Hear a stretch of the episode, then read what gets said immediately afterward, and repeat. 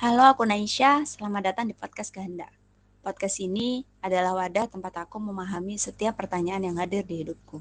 Dan pertanyaan kali ini adalah, seberapa sering sih kamu mengabaikan luka-luka kecil dalam hidupmu? Waktu kecil, betisku pernah terkena knalpot karena aku terburu-buru turun dari motor. Dan sampai sekarang bekas lukanya masih ada. Tapi rasa sakitnya aku udah gak inget. Dan waktu SD, aku pernah jatuh dari pohon dan mengalami retak di bagian lutut. Akhirnya aku harus beristirahat penuh di ranjang selama sebulan. Dan aku nggak bisa masuk sekolah. Waktu kuliah, aku pernah terjatuh dari motor karena berusaha menghindari mobil yang mengerem mendadak di depanku. Ada luka di kaki kananku sih, dan itu harus dijahit. Bekasnya masih ada sampai sekarang. Tapi kalau ditanya gimana sakitnya, aku lupa. Tapi ada efek sampingnya sih Gara-gara kecelakaan itu, aku jadi tidak bisa jogging terlalu lama karena bagian sendi di pergelangan kakiku mudah nyeri. Tapi ya itu hanya memberiku rasa takut sebentar aja, sebulan kayaknya. Setelah itu aku ya motoran lagi. Kalau sekarang aku benar-benar nggak inget sakitnya. Padahal dulu waktu dioperasi, dulu waktu dipijat ke tukang urut, kayaknya aku nangis deh karena ngilu.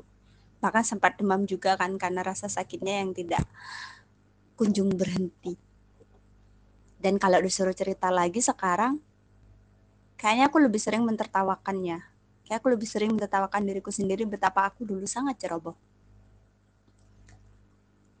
Akhirnya memori yang menyakitkan itu jadi hal-hal lucu sih sekarang kalau diceritain. Tapi ada beberapa hal-hal juga yang dulu sakit, dulu traumatis, sampai sekarang masih traumatis. Kalau aku disuruh cerita beberapa hal itu, aku kayak langsung udah serius gitu. Contoh, waktu kecil, aku tuh cerewet. Semua orang di sekitarku setuju kan hal itu.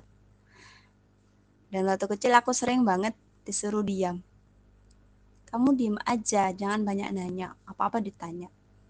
Tanya mulu sih anak ini. Kamu diem aja, jangan gak usah bantuin gak apa-apa. Kamu malah ngeganggu. Kamu malah ngerusak. Kamu malah bikin kacau. Diem aja udah antang di kamar, duduk. Aku sering mendapat omongan kayak gitu waktu kecil giliran udah gede sekarang aku menjadi anak yang anteng, anak yang sayang banget ada di kamar, anak yang hobinya kerja by laptop, anak yang jarang bercerita kepada orang lain, diprotes lagi. Kok nggak pernah cerita sih? Kok kamu di kamar mulu sih? Itu yang lain tuh hang out, yang lain tuh jalan-jalan ke teman-teman, bersosialisasi. Kok kamu di kamar mulu? oh kamu nggak pernah cerita tentang hidupmu kamu tuh kuliah nggak sih kamu nggak pernah punya pacar ya kamu nggak punya temen ya kok nggak pernah cerita dan itu tuh membingungkan tau aku dari kecil disuruh diem giliran gede disuruh ngomong. Dari kecil disuruh apatis aja nggak usah bantuin. Giliran gede dibilang nggak peka. Dan itu tuh memberiku trauma yang cukup besar sih. Waktu kuliah kalau waktu SMA kita tidak bersosialisasi tidak mampu tampil depan publik masih bisa dihindari ya masih bisa kabur-kabur tapi kalau udah kuliah bahkan di semester pertama aja hampir semua mata kuliah aku ada tugas presentasi bahkan ada beberapa yang sifatnya individu dan aku benar-benar berusaha keras untuk meredam rasa cemas aku agar aku bisa presentasi tanpa terbata-bata atau tanpa berbicara terlalu cepat. Tapi bahkan waktu kuliah pun beberapa teman aku selalu komen, kamu ngomong terlalu cepat, jangan terlalu cepat, aku nggak ngerti kamu ngomong apa. Tanpa mereka tahu bahwa itu adalah rasa cemas yang kayak pelan-pelan menggerogotiku butuh waktu cukup lama. Sampai di titik ada senior yang bilang, ya udah ngomong aja sebisamu, ngomong aja sesantaimu. Kalau kamu, uh, kalau teman-temanmu nggak ngerti kamu ngomong apa, mungkin saja Ya karena mereka belum ada di levelmu. Mungkin aja karena kamu ada di level di atas mereka makanya mereka nggak ngerti. Itu songong sih sebenarnya. songong banget ya kayak aku paling pintar aja di kelas gitu. Tapi pelan-pelan itu membantu meyakinkan aku kalau kamu nggak apa-apa ngomong cepet asal jelas. Nah sejak itu aku belajar untuk berusaha berbicara lebih jelas dulu. Kemudian aku berusaha memelankan tempo. Ternyata itu pelan-pelan membantu mengurangi rasa cepat aku. Sampai sekarang aku sudah bisa ngobrol, ngomong di depan ratusan orang. Tapi bayangin ya, itu ada karena waktu kecil aku disuruh diam. Rasa trauma itu ada karena waktu kecil aku dibilang terlalu banyak bicara. Bayangkan jika andainya aku gak gitu, andainya aku tidak diperlakukan seperti itu. Mungkin aku tidak harus melewati rasa cemas itu, mungkin aku tidak harus menyembuhkan diriku sendiri. Itu kelihatan sih ya, dari awal kelihatan kali traumatis. Kelihatan banget. Uh, pernah waktu SMA, aku suka sih matematika. Suka banget kalau aku bosen ya aku ngerjain soal matematika. Cuman aku masih sering remedi gitu. Jadi kayak aku belajar matematika karena aku pengen aja gitu. Besok mau ujian atau enggak kalau aku mau belajar aku ya belajar. Bahkan walaupun besok ujian kalau aku lagi nggak mau belajar aku nggak belajar. Itu sisi aku yang belum dewasa sih dan itu terjadi sampai aku SMA kemudian aku ternyata kuliah ambil jurusan matematika dan lolos gitu. Keterima pendidikan matematika Kemudian ketika guru matematika aku di sekolah tahu, kayak langsung disindir gitu. Kamu kuliah jurusan matematika, gak salah. Emang kamu bisa survive. Semangat ya kalau gitu. Yang penting lulus aja udah nggak perlu bagus-bagus nilainya. Aku waktu itu nggak ngerti sih. Kalau ternyata itu sarkas. Tapi belakangan aku ngerti bahwa ternyata aku sangat diragukan. Waktu itu targetku sederhana. IPK 3 aja. IPK 3 aja. Dah. Tapi kemudian bisa sih lulus.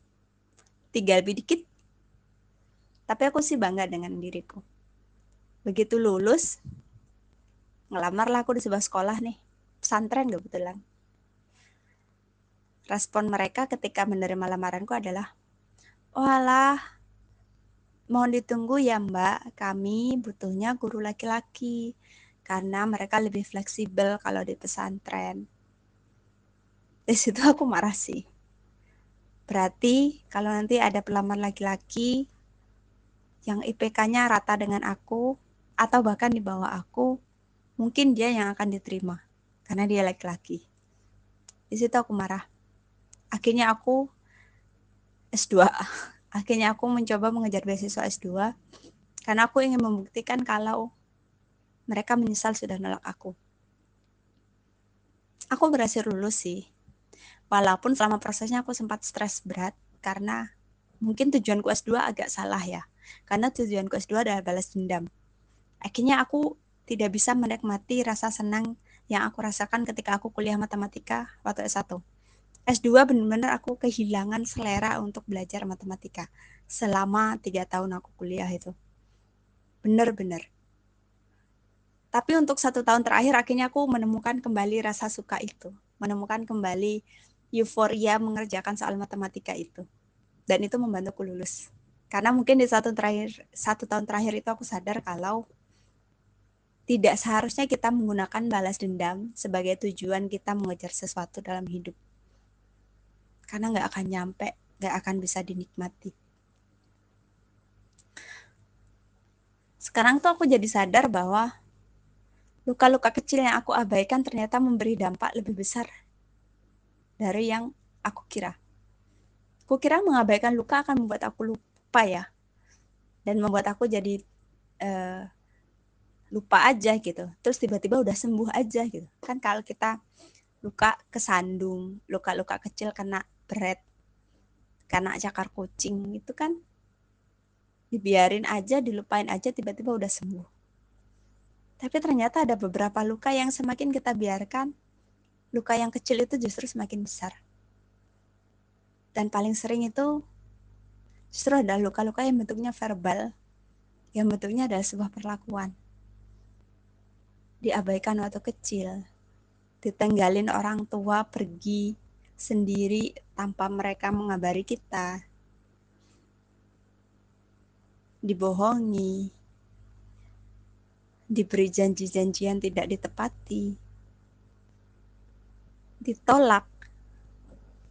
Walaupun cuma ditolak ngajak main ya, ya aku boleh ikut nggak? Ya nggak usah, kamu nggak boleh ikut, kamu jangan ikut di sini aja, kamu di rumah diem. Ini urusan orang tua. Kita diperlakukan kayak gitu aja itu dampaknya besar loh sampai sekarang, sampai se dewasa itu dan memang harus disembuhin sampai kapan pun itu memang harus ada niat secara nyata bahwa aku mau sembuh dari rasa takut ini. Aku ingin terbebas dari rasa cemas ini. Karena kayak rasa cemas aku terhadap publik, rasa takut aku untuk ngomong depan umum itu baru bisa sembuh ketika aku memang dengan niat berusaha menyembuhkannya bukan karena aku membiarkan waktu menyembuhkannya. Berarti memang ada beberapa hal yang tidak bisa disembuhkan oleh waktu. Tapi bisa disembuhkan ketika kita memang ingin menyembuhkannya. Walaupun kadang nggak mudah. Aku ingin belajar untuk tidak mengabaikan luka-luka kecil yang ada di hidupku ke depannya. Aku ditolak, aku diabaikan, aku gagal, aku kena semprot atasan, apa pun itu. Hal-hal yang membuatku tidak nyaman. Hal-hal yang membuatku sedih, hal-hal yang membuatku tidak baik-baik aja. Aku ingin belajar untuk tidak mengabaikannya dan berusaha untuk menghipnotis diriku dengan bilang, kamu gak apa-apa kok, kamu fine kok, kamu kuat kok, kamu bisa maafin kok. Mungkin akan ada kalanya aku nggak belum bisa maafin itu dengan cepat. And that's okay. Siapa pun yang dengerin podcast ini, luka sekecil apa pun yang akan datang atau sedang datang atau sedang kamu hadapi, kamu berhak untuk memberinya perhatian dan menyembuhkannya. Jadi, ayo mulai sekarang kita belajar untuk menerima luka itu dan dengan serius berusaha untuk menyembuhkannya. Sampai jumpa di episode selanjutnya.